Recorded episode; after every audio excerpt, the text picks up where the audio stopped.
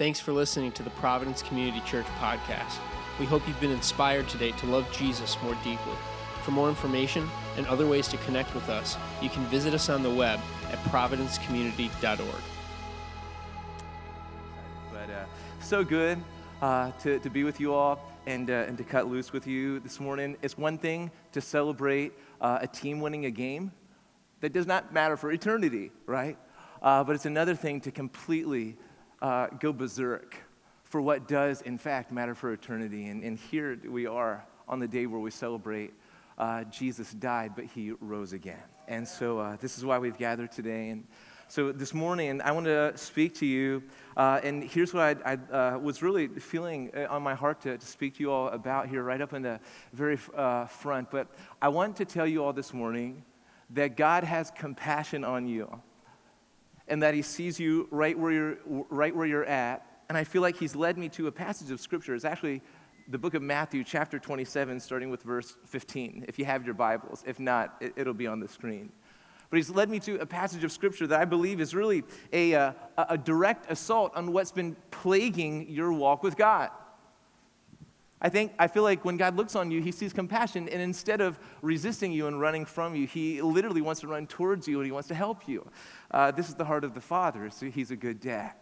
So uh, this morning, if you have your Bibles, Matthew chapter 27, starting with uh, verse 15, and you can put your finger there. We're going to be at a couple other places. Um, but uh, I was realizing that I've been following Jesus for 33 years of my life. When I was, in, when I was seven years old, at a Brethren in Christ church, uh, I gave my whole life to Jesus. Uh, I wasn't so young that I didn't know what I was doing. I knew that Jesus uh, was better than the life that I was experiencing, and I could hear him and sense him knocking at my heart's door. And from that moment, I gave him everything I've got. Uh, and it's been a wild ride. Uh, I'm, I'm, uh, I'm 90. I'm 90 years old. Did you know that? I look really good. See what Jesus has done for me. You see this? actually, I'm 40. And so, yeah, th- well, actually, I told you if, if, you can do math, 33 plus 7. All right. But uh, there's a lot to celebrate uh, uh, today. But I want to tell you that even though I, have been following Jesus uh, for 33 years, there's some mistakes that I've made along the way. And, uh, and one of the things that I want to do uh, for you this morning is I want to share one of the ways that I feel like I've missed the heart of God in my life. That if I could go back and do it again, I would make sure I had this thing right because it's, it's, uh, it's plagued me and haunted me. And I know that I know, I'm friends with so many of you. I know that I know that too much of the, the, the residue of what I'm going to talk about is still in us, even though we love Jesus. All right? Have you ever been there? Do you know what I'm saying? You've, there's stuff that still kind of plagues you, even though you want to follow Jesus.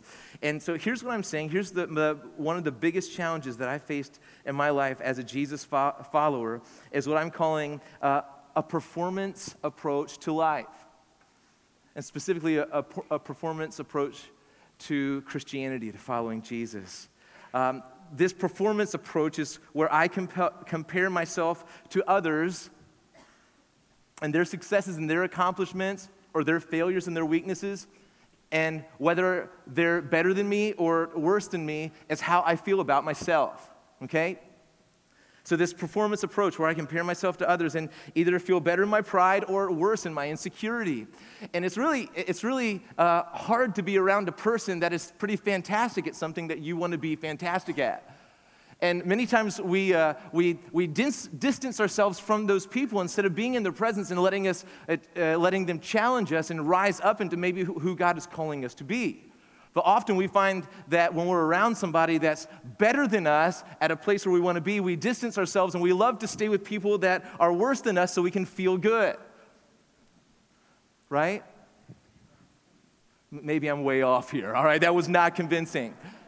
The, the, uh, uh, it's so easy that the, the kind of drift that we get when we don't know who we are, we have to have the world tell us who we are. And so we drift into places and we find ourselves in, uh, in this performance approach where the world is telling us based on your performance or not. Let, let me, let me give you a, an example. Um, I was at the YMCA a few years ago and I was uh, playing basketball with this guy that I don't even know his last name. I just know he's from Brooklyn, New York, all right? I know he's probably got a knife on him wherever he goes, all right? Let's be honest. Uh, and he's a, I just know him as Big Mike. I know him because he and I would, would always be on opposite teams, and I'd have, to, I'd have to pound the post against him all the time, and he'd usually beat me. He's Big Mike. He's from Brooklyn. Uh, and I liked the guy, and I wanted to become friends with him. And I found out that he was a, uh, a bas- or he, he is a basketball player. I found out that he's, he loved the guitar, and I like to play the guitar. I play a little bit. There's another guy in my life that he liked the guitar, and now Big Mike likes the guitar, and I like the guitar. And I was like, you know what? I'm going to get us all together, and we're going to go to Links downtown Hanover, and we're going to play the guitar together. And so we walked into Links this one day, I set it up, and we walked into a room where there's amps everywhere and there's guitars everywhere. And I remember I picked a, uh, an American made Fender Telecaster semi hollow, all right? So a dream guitar. Anybody else, right? And I picked that one off the, the wall and we plugged it into an amp. And I, I handed it to Big Mike. And Big Mike was like, No, Nathan, you set this up. You play the guitar first. I was like, No, Big Mike, I, I, am excited about you. You're better than me. Uh, why don't you play the guitar first? I was like, Okay. And he began to, uh, I don't really uh, know what this phrase means so much, but he was like, you, is it, am I using this right? He was a savant, all right? He took the guitar and was like, he was just he was a, he was playing up and down the neck. And he was one of those guys too that he was kind of like speaking to the guitar. He was like you know what i'm saying? He was just like he was telling the guitar what to do. This hand that hand didn't matter. I was sweating at this time. Now i'm watching this guy. I'm like wow Big Mike can really play. He tries to hand me the guitar. I said, No, no, Big Mike, you keep playing. And, and he does. Wow! He's getting into all kinds of things. He tries to hand the guitar to me again. And I said, No, no, let's hand it to James. James is my other friend that I brought to the guitar place. Hands it to James. James does something very similar to Big Mike, and he just, he just completely annihilated that instrument in the best possible way. James, though, he even st- th- started throwing in some octave things. You know what they do? They kind of, they're not pushing down the strings, but they're making it kind of, kind of ring and chime in ways that I didn't even know what to do. and now I'm thinking my, myself, oh, uh, to myself, oh no. Um, now it is definitely my turn. How am I going to get out of this? Because, guys, listen to this. I don't know what I'm doing on the guitar, okay? Uh, I can play a few chords, and so I'm, I'm feeling the, the weight of inferiority around these guys. They force the guitar into my hands. And so I'm, try- I'm thinking fast, I'm thinking fast. I take the guitar and then I just begin to examine the guitar like I know it. Oh, oh yeah, whoa. And I take it and then I act like I'm gonna play it, but I don't. And I re examine the guitar. I'm like, wow, do you see that? Do you see that? I, am still, I'm, I'm scurrying, I'm asking for Holy Spirit inspiration on, on how to not play this instrument in front of these guys. And so what I did is I picked it up and I began to smell the guitar, all right? Wow, there's no lie. I'm like, oh man, I, I, and they're looking at me like, what are you doing? And I'm like, well, that's a good wood. That's rest. It's probably mahogany, all right? Probably mahogany. So I took the guitar then and I just, it, it went in doubt, go to a G chord, right? And I just uh, strummed out the G chord. And then I did this. I don't know what that means with the guitar, but I just kind of did this to the guitar and then I smelled it again. And I handed back to Big Mike, all right? And say, I, am so out of your league, I'm not even going to, right? Right? But I remember, guys, listen, a G chord's all I've gotten. When I'm around people that actually know the instrument, it is easy for me, if I don't know who I am in Jesus, to feel like I'm a lesser person. I think so many of us, what we, the only kind of life that we know is we know the kind of life where we have to figure out how to hide our inadequacies from others. We only know that kind of life. We only know the kind of life where we see that people are better than us, so we try to make it look like we're not as bad as we actually feel. And this is bad enough when it's, when it's with human beings, when it's with people. Um, my wife is, is a runner. And uh, last week, she says, Nathan, where's your, where's your old backpack? I said, it's behind my door upstairs in our room. Why? And she, cut, she straps it on. She says, I'm running to Target. I'm like, we're three miles away from Target. She goes, I know. she runs to Target. She comes back with groceries in the backpack, and then she does another mile and a half. Three plus three, that's six, and then a mile and a half, that's seven and a half miles. I, am married to you. Are, are, you disappointed in that? You know, it's, it's how I'm feeling. And so, so many of us, we compare our weaknesses to other strengths, and it gets rough. It is a whole new level when this is how we feel about God. I think so many of us, the only kind of Christianity that we know is like the American Idol or the voice kind of Christianity, where we feel like we're on a stage and God is a judge and we're just trying to get him to turn his chair. God, do you, do you hear what I'm doing? I'm trying my best. I'm not a savant. I'm not James. I'm not a runner, but maybe you could like me a little bit. Could you turn your chair? Jesus, maybe, maybe. And you got your, your family cheering for you in the back, but all you feel is the inadequacy when there's no chair turn. When, there knows, when there's no applause from the crowd, when you have to walk off the stage and say, I underperformed. But the, the Christian life and life as human beings, God did not set up to be like American Idol, where we have to ask ourselves, Am I good enough to get a chair turn? Can I make it to the next round? God wants you to know you can make it to the next round. This is not a performance. It's not a performance. But the result of this type of thinking is the breeding ground for religion. Where in the church you just have people trying to outcompete each other with good deeds, good works paying for somebody at Starbucks. Pass it on, feeling better about yourself. This, the result of this type of thinking is, is a church and a society operating in and approaching life from and with a ton of rejection. And I think that is one place you can't, sometimes you, you, it's hard to walk into a room. It's hard to sit in a place where there's a big crowd because you feel rejection screaming at you. You say, I did the best that I could out there, but I didn't get a chair turn. I really messed up on the high note, and that haunts you for the rest of your life. Uh, and where you begin to listen to voices that scream at you from the inside that say, I'm just not good enough. I'm just not good enough. I'm, I'm suggesting this morning that this type of living th- this type of, of living with rejection, this type of living with self loathing, this type of not good enough mentality, th- this, this type of living the church has tried its best to make spiritual. The church has tried to wrap a theology all around it. But if the Bible says we are made in the image of God, we're not worthless, friends. And the, the, the, we, we've, we've tried to make it sound spiritual to say, I'm nothing whatsoever. But too often, how we feel when we approach God is this, and we don't see him as welcoming, we see him as the guy who would turn for us. And we just wonder why our life isn't making sense. Guys, can I give you a revolutionary realization this morning? And this is really what changed my life. This is what I wish I knew when I was seven years old and I gave my life to Jesus, but I didn't know this. Here's a realization that God led me to in His Word, and we're going to get there in just one moment. But here's the realization that God is not sitting in a chair.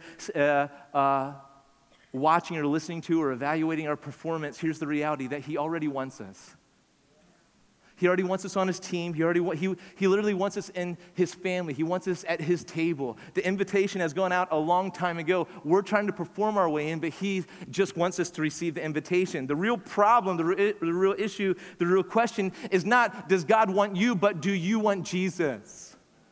Is the real problem. See, this is, this is what we, we make Christianity all about trying to perform for God so God will want us. God is saying, and that's religion, God is saying, no, no, no. I want you. Do you want me in return?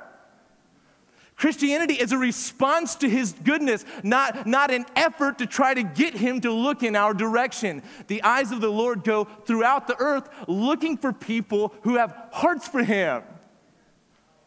The question is not, we've got this very in reverse.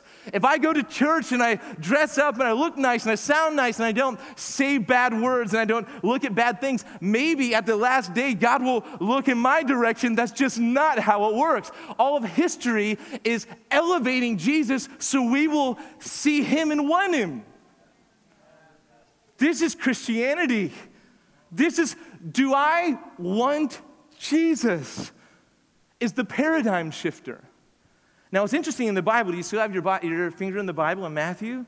chapter 27, starting with verse 15, it's very interesting that the, the whole story of how Jesus was betrayed, crucified, dead, then raised again, the whole story has all kinds of rejection of Jesus in it. Did you, have you ever seen this? Jesus was literally betrayed by one of his closest friends for a bag of change. Now, I would rather have 30 pieces of silver than Jesus. Oh, I remember Jesus' friends. I'd rather have in the garden the night that Jesus was sweating blood, he was so upset about what was about to happen. They'd rather have sleep than Jesus. Oh. But here's a story where an entire crowd has gathered to put Jesus to death, and it mesmerizes me. Let me read this to you Matthew chapter 27, 15 to 17. Now, at the feast, this was the Passover feast, the governor was accustomed to release for the crowd any one prisoner whom they, listened to this, whom they wanted. Who do you want? The governor saying, This is Pilate. Who do you want? That is the question that the governor is saying. Everybody's assembled. Who do you want? And every year, the people would choose one criminal from jail that he would release to them. Who do you, who do you want? Verse 16. And they had, they had then a notorious prisoner called Barabbas. Notorious means that he's famous for doing evil things. When you're notorious, you're usually not notorious for healing people and doing good. You're usually notorious for doing bad things. And in his case, he's an insurrectionist. He's a, a, of a, a rebel hearted nature. Wherever he's released, he stirs up people against others. This is Barabbas. They had then a notorious prisoner called Barabbas. Look at verse 17. So when they had gathered, Pilate, the governor, said to them, whom do you, listen to this again, look at this, whom do you want me to release for you? Barabbas or Jesus, who is called Christ. Now, let's stop right here for a second, guys, because when you've got Jesus and you're comparing him to Barabbas, come on. Come on. Jesus who his entire life, especially the last three years, just went bringing light to darkness and life to des- deadness, raising people, calling them out of the grave, calling them out of trees, and bringing repentance to their homes, blessing the sick, healing them of diseases that doctors just couldn't. The most hopeless found hope in Jesus. Parents didn't want to hide their kids from Jesus like they would Barabbas if he's out right? If Barabbas is out on the streets, you lock your doors and you keep your kids out of the front yard. When Jesus is on the street, you find him and throw your children at him. That's what you do with Jesus. Now, how in the world would you want Barabbas, an insurrectionist, a, a murderer, a thief, that society is now feeling trepidatious about? Instead of Jesus. But what happens here if we Skip over to verse 21. The, the governor again said to them, Which of the two do you want me to release for you? And they said, Of all things, Barabbas. With one voice, give us Barabbas. Give us the insurrectionist.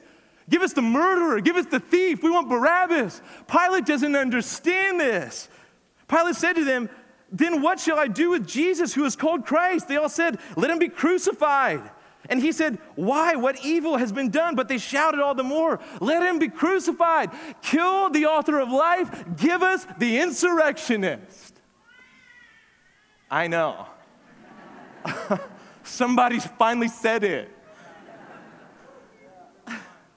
Now, the Passover feast, like I said, the custom was to release somebody, but the custom was to release somebody that the people wanted. The word want really means desire. Who do you desire to have in your midst? Whose presence do you want to live in? Who do you want? Who do you desire? Who do you wish for? Who do you hope for? Who, do you hope to possess? What do you want to hold, to look at, to feast on? Whose table do you want to sit at? What do you want?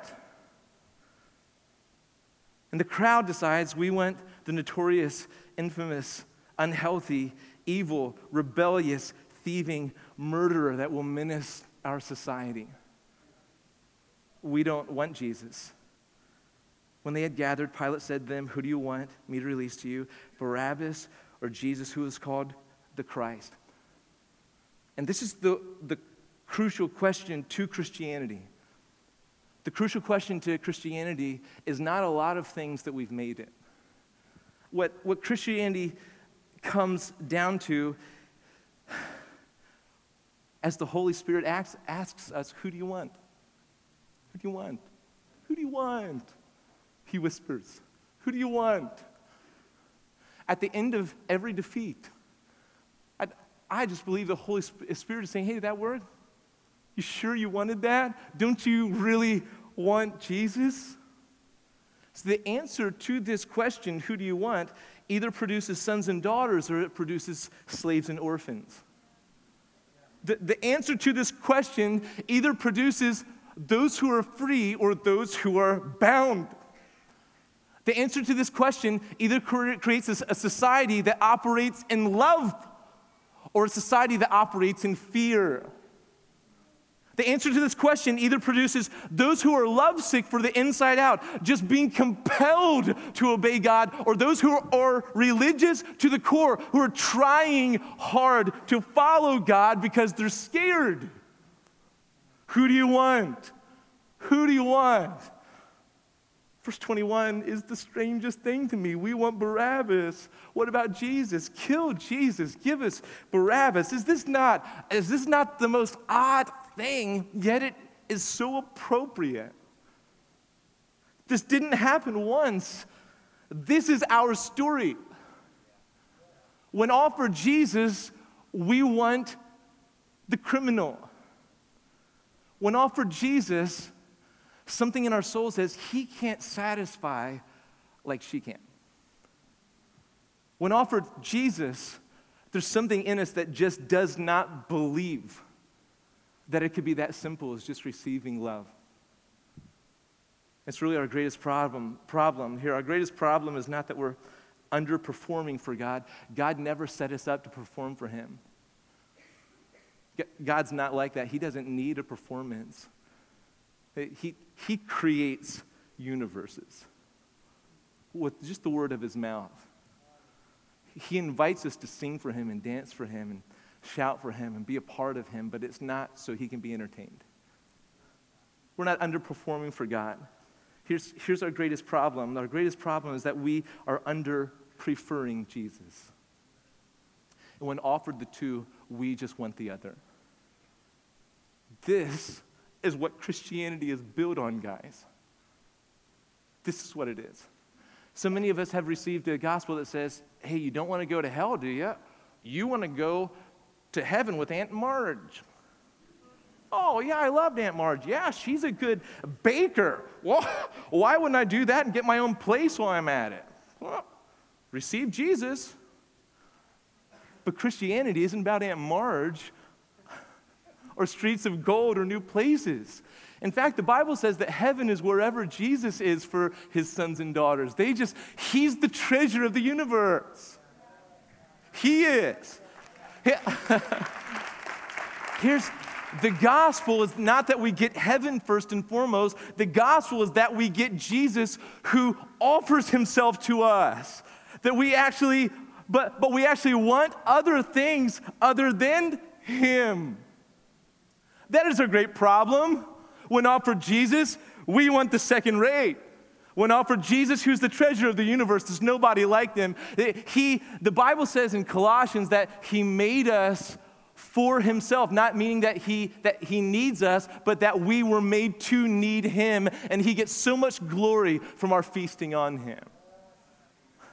This is, this is why church doesn't work it's because we just want to go to heaven and want to use God to make our life smooth, but that's not what it is. The Christian says, if I have Jesus, I'll go through any valley.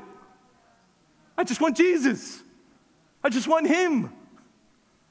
The same story is in, is in the, the Gospel of Luke, chapter 23, starting with verse 18, where it says, They all cried out together, that's the crowd, away with this man and release to us Barabbas. We want him released into us. Release him. Set him free. He's not in a grave, he's in a prison. We want him released.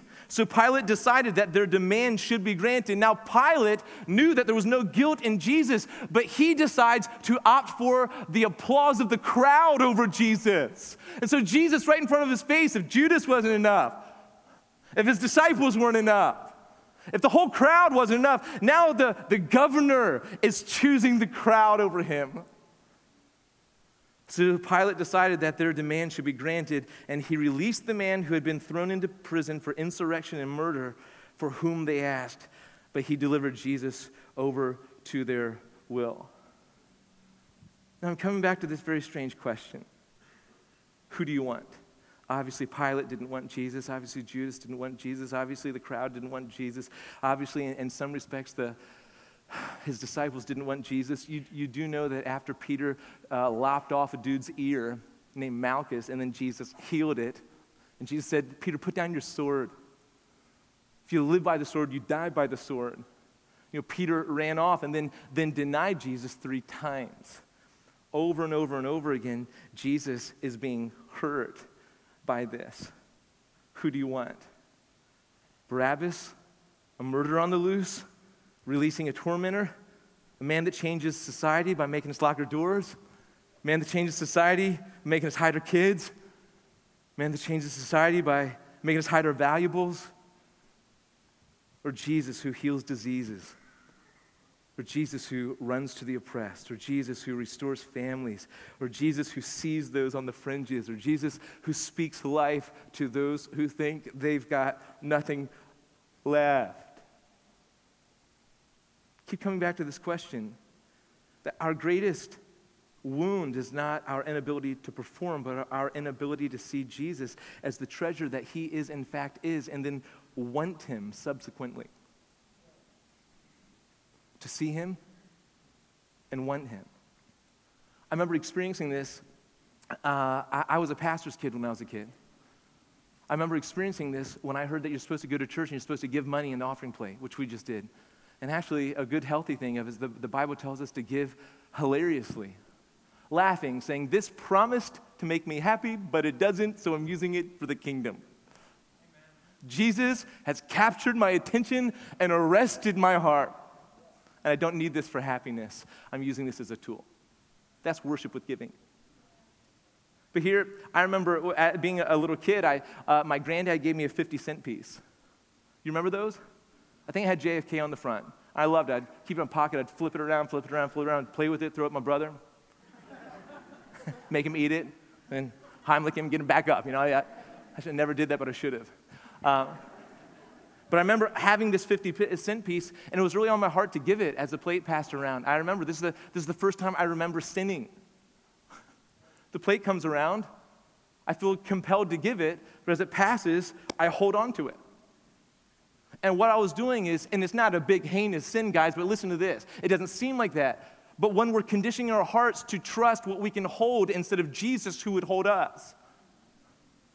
That is really what sin is. Sin is not missing the mark like I didn't shoot accurately. Sin is missing the mark like I set my affections on something that wasn't big enough for them. I set my affections on something that cannot, in fact, satisfy. I remember holding on to that. I, I still remember that moment where I, where I chose that over giving it. Now, the grace of God is huge, and I'm not living in that moment anymore, but I'm telling you, the enemy is after our souls in this area.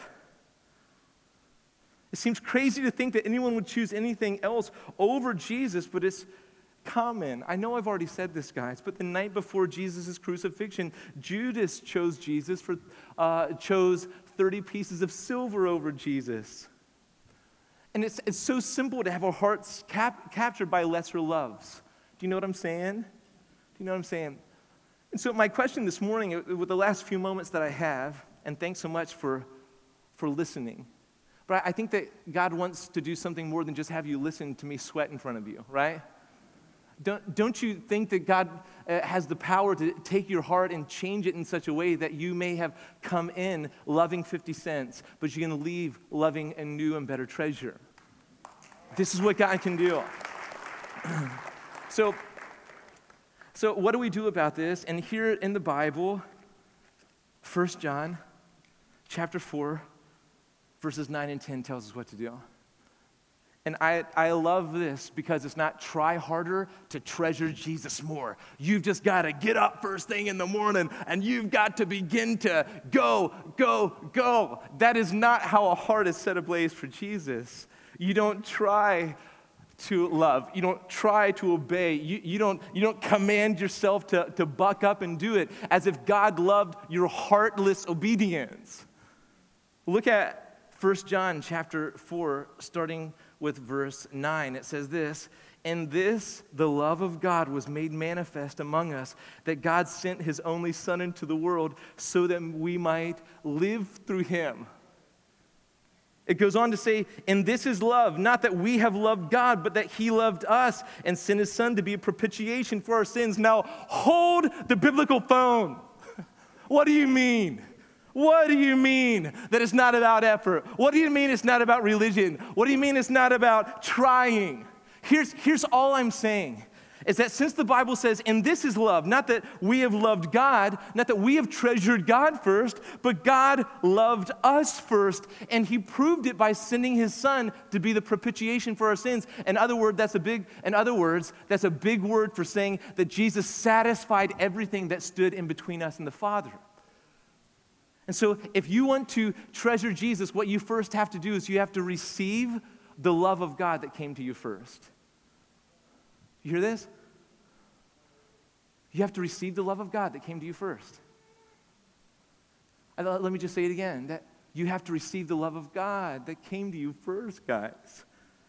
And this is love, not that we have loved God. What religion tells you is that you've got to try your best to love God and hopefully he'll turn his chair. But what Jesus tells us and demonstrated is, is though you rejected me multiple times, here's what I'm doing I'm loving you in return. So when you look at the cross, the cross shouldn't speak rejection to us.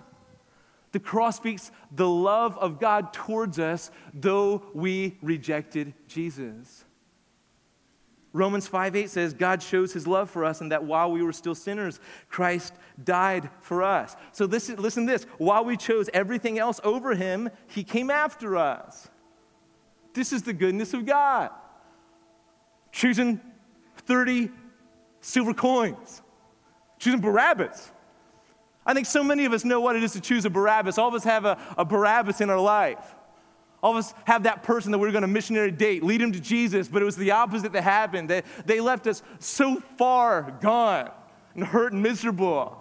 We all have a Barabbas in our life that we, something that, that haunts us from the past into the, into the present, and we're afraid is always going to be with us into our future. We've all got a Barabbas. But I want to tell you who is greater than Barabbas is a man named Jesus who first loved us and now is wooing us with his love. I'm first loving you. So, in other words, I want you to receive my love, and then I want you to respond to it. A Christian is really someone that's just a responder to God, lovesick, that has said, Jesus, I give you my whole life. I'm seeing that you are greater. And I'm sorry for how I've chosen the small things over you. And I'm coming home. I'm coming home. Jesus doesn't go to the cross because you performed well. There's a few people on planet Earth that performed well. I see who they are, dying for those people. That's not it. Jesus goes to the cross to say, here's how big my love is. I even I die for, for sinners who reject me because I want them. I want them. I want them. It's the release of God's love is your release into your life. Do you hear this? The release of God's love over you, the release of God's love at the cross is your release. And then, especially, the release of God's love is the release of the Son of God raised to newness of life. And do you know what Jesus did when he woke up from death, raised? As he took his burial garment and he left it in the grave. It's better to leave your grave naked than leave your grave with your old clothes of death on. Amen? And so many of us, we've been raised, but we're, we're wearing our old stuff the, the effort stuff, the trying stuff, the pretending stuff. And we're walking around raised, but still dressed like we're not. And Jesus said, Take it off. Got new days for you. I've got new dreams for you. And God is doing this all around us, guys. Almost every single week, I hear about just the, the outbreak of God on another person. You know, one of my favorite stories in this church is a man named Sam Farringer. He's standing right back there. Could you just stand to your feet for one second, Sam? Could you do that? I know I'm putting you on the spot, man, but I like you, man. And we like you. Can you hear it for Sam? There he is. yeah. So Sam is, is one of these, he's been at Providence for about a year and a half. And uh, for 60 years of his life, he rejected Jesus. 60 years of his life, he said, No, I'd rather have this. Barabbas and me are better. but a year and a half, he came to Providence. And just the love of God just pelted the man, and pounded the man. And now Sam is one of the most encouraging people. He's given his whole life to Jesus and he's following him. And I'm telling you, he's so changed. He's so changed. This is what Jesus does with a life. I, uh, I was, my daughter Grace found these old videos of, of me and my wife Adrian from when we were 18 at the prom. oh, Lord. Um, I was looking at them and I was preparing, uh, comparing, you know, this is old. I was comparing the 40 year old version of me to the 18 year old version of me. I, I, weighed about, I weigh about two or three more pounds today than I did then, you know what I'm saying? Added zero or two, I don't know. But I was looking at that, I was like, oh man, like, like I, oh, I was really something back there, had crazy awesome hair, you know? And uh, I remember looking at that, and I was just like, I remember turning to Adrian and saying, sorry. she said, you better be, boy. Like, look at me, you know? No. because Adrian, on the other hand, looks way better today than she did then, all right? And I'm not lying. But you know what Adrian spoke into me? She spoke the Father's heart. She says, uh, I chose you, and I would do it again. And she hasn't stopped telling me since that happened on Thursday that you look better to me today than you did back then. I begin to flex, smile, hug, kiss. It was awesome, you know? So good. But what, what Adrian was speaking to me is what, what God is speaking to you. He said, I'm not comparing you to your past. I'm not comparing you to anybody else. I just, whatever season that you're in right now, I want you. I choose you. I want you. Would you come home? Do you know the Bible says that Jesus doesn't just give us resurrection? Jesus is the rev- uh, resurrection. The Bible just doesn't say that Jesus gives us life. The Bible says that Jesus is the life. And so, if you want to operate in resurrection, if you want Jesus over Barabbas, you're, you're, not, you're not just getting some gifts, you're getting a man. You're getting a person that's, that has better promises than any Barabbas that, that has ever been in your life. Jesus is the resurrection and the life. He said, I choose you. I want you right now in your season. You don't have to clean up. I clean you up. You don't have to smell better. I'm going to take care of things from here on out. You're going to be lovesick, and I'm going to change you from the inside out. So, because of Jesus, you can have him though you rejected him. This is good news. This is, this is resurrection you get the best person that you originally rejected. We made the wrong decision. But that didn't stop Jesus from coming to us and settling the score. We don't have to perform for him. He's not looking to use us as servants, he wants us as daughters and sons. Is this good news? Yeah. I think it is. Amen. Guys, good. so, uh, we get excited about this around here because this is so real. This is why I have to, man, I have to be on guard from my tears because my heart's been so broken over who I was, but it's, it's, so, it's so increasingly alive to Jesus. And uh, so good around here. So many of us are so full of the, the love of Jesus. And I just want to say there's more. We never arrive. Keep a, a soft heart towards Him. Just let Him keep pouring into you. Others of us, though, we only know what it is to try hard for God. And so I just want to ask you this morning no matter what place in life you are, no matter where you found yourself, I don't care if you've taught Sunday school before, I really don't care. What I care about is have you chosen Barabbas or Jesus? And so this morning, whether you know stuff about Jesus, whether you've taught children on a felt board, and like, these are the Ten Commandments, kids. See, look, here's Miriam. Look, oh, wow, she's nice. You know, like those Aunt Marges, you know what I'm saying? I, I listen, I don't care what you know. I care who you want. So I, I want to in, invite you all this morning, like maybe, maybe for the first time for some of us. For the first time for some of us, I, I want to I wanna ask you what the Spirit's been asking throughout time. You want Jesus? You want Jesus? There's a lot of other Barabbases in the life. You can walk out of here and be happy for a, few years, kind of. But if you want Jesus, it's going to change you and it's going to take you. It's going to mess you up in the best possible way.